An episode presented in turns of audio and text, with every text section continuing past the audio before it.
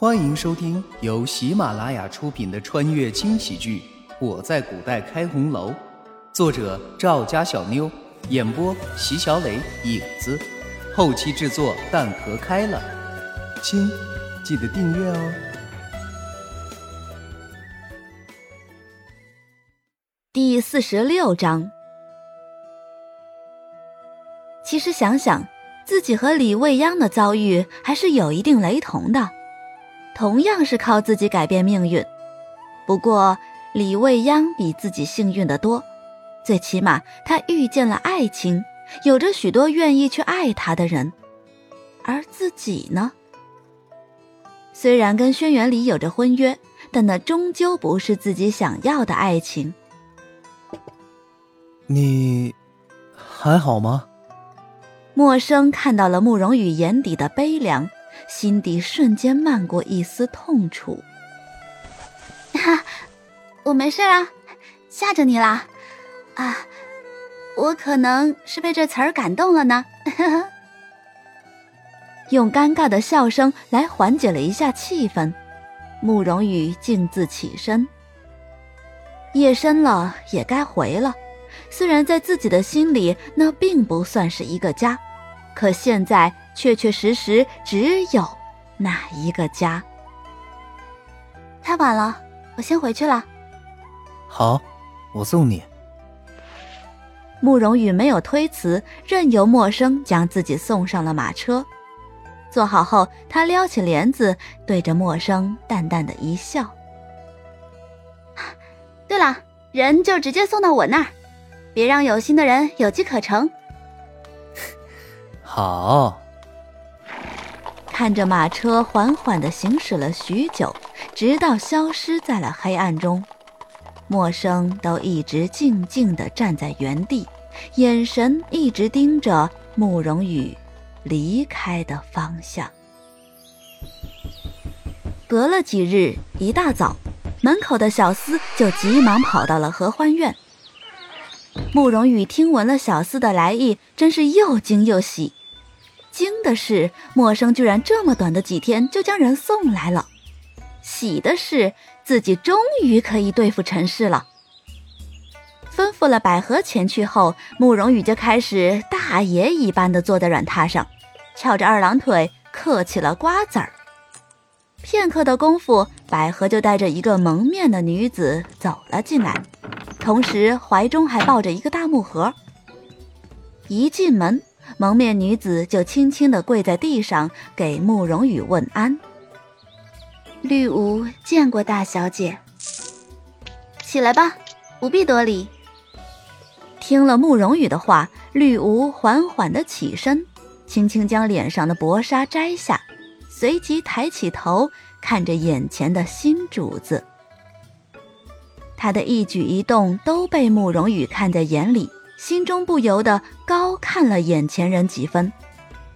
很好，见到生人不但没有胆怯，反而举手投足之间都表现得落落大方。而且，这个绿芜长得真美呀，柳叶弯眉配上一双水汪汪的大眼睛，再加上小巧的鼻子以及樱桃小嘴。活脱脱的一个典型古代美女啊！如果不是陌生送来的，怎么都不会想到，这样一个看似高贵的女子，竟是出身红尘之地。你可擅长歌舞？民女不才，都会一些。温柔似水的声音一响起，慕容羽满意的点点头。想必你也应该知道，陌生送你来是做什么的，你可愿意？吕无微微颔首。陌生公子是我的救命恩人，哪怕就是要我的命，我也愿意，请小姐放心。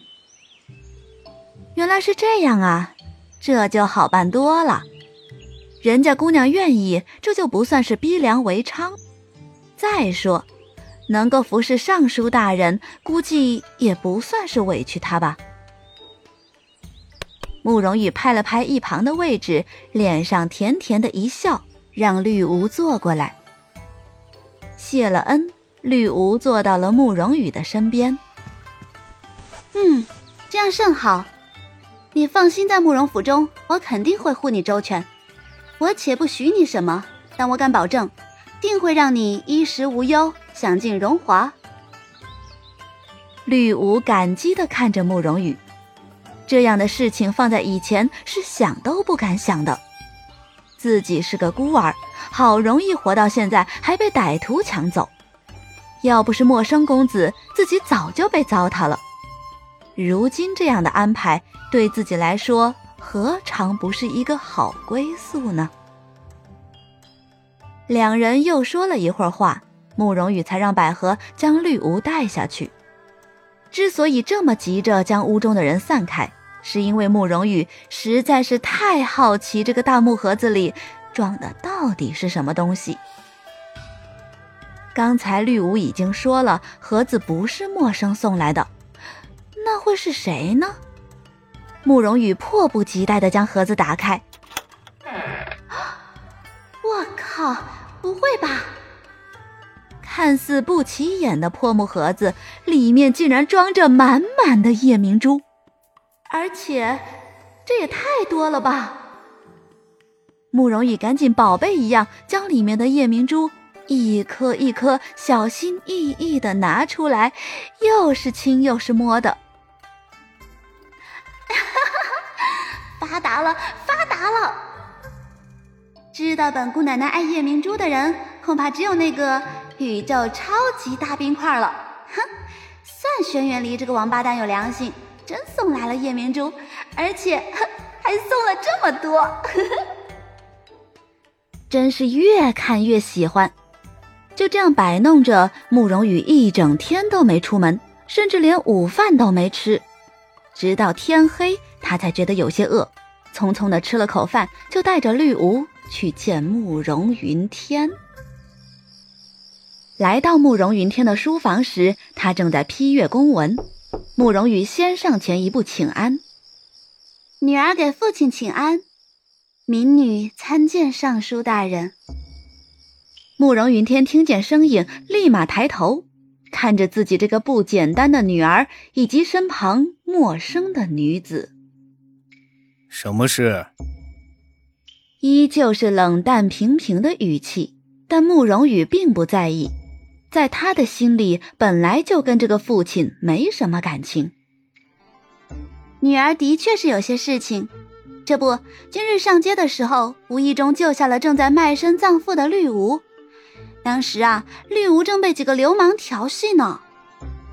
说话时，慕容羽一直在观察慕容云天的表情。说到卖身葬父的时候，自己的这位父亲大人眼睛明显的亮了一下。满意的一笑，慕容羽继续往下编。我本想着呢，给点钱就打发了他，可是一个小女子无亲无故，在这偌大的桐城，想必是无法生存的，这才带进了府中。想请教父亲该如何处理。交代完，慕容羽就站在一旁，给慕容云天足够的思考时间。对于慕容羽说的话，慕容云天其实是半信半疑的。虽然街上常见卖身葬父的情况，但怎么就这么巧了？慕容云天冰冷的声音随即响起，不是对慕容羽，而是对着一旁的绿芜：“你没有亲人？”绿芜一直低着头，不敢看慕容云天。听见他的问话，才缓缓地抬起头。这一看，心跳加速了。没想到尚书大人居然这么年轻，长相竟然如此俊美。如果能够服侍这样的男子，也算是修来的福分了。回大人的话，小女子本是江南人士，由于家道中落，才跟着父亲一路乞讨到了桐城。可是，怎奈父亲在途中身子一天不如一天，刚到桐城就咽气了。小女子身无分文，只能卖身葬父。可没想到，竟遇见了流氓，多亏了。哟，客官，本集播讲完毕，感谢您的收听。小的先去评论区恭候您的大驾，更多精彩内容且听下回分解。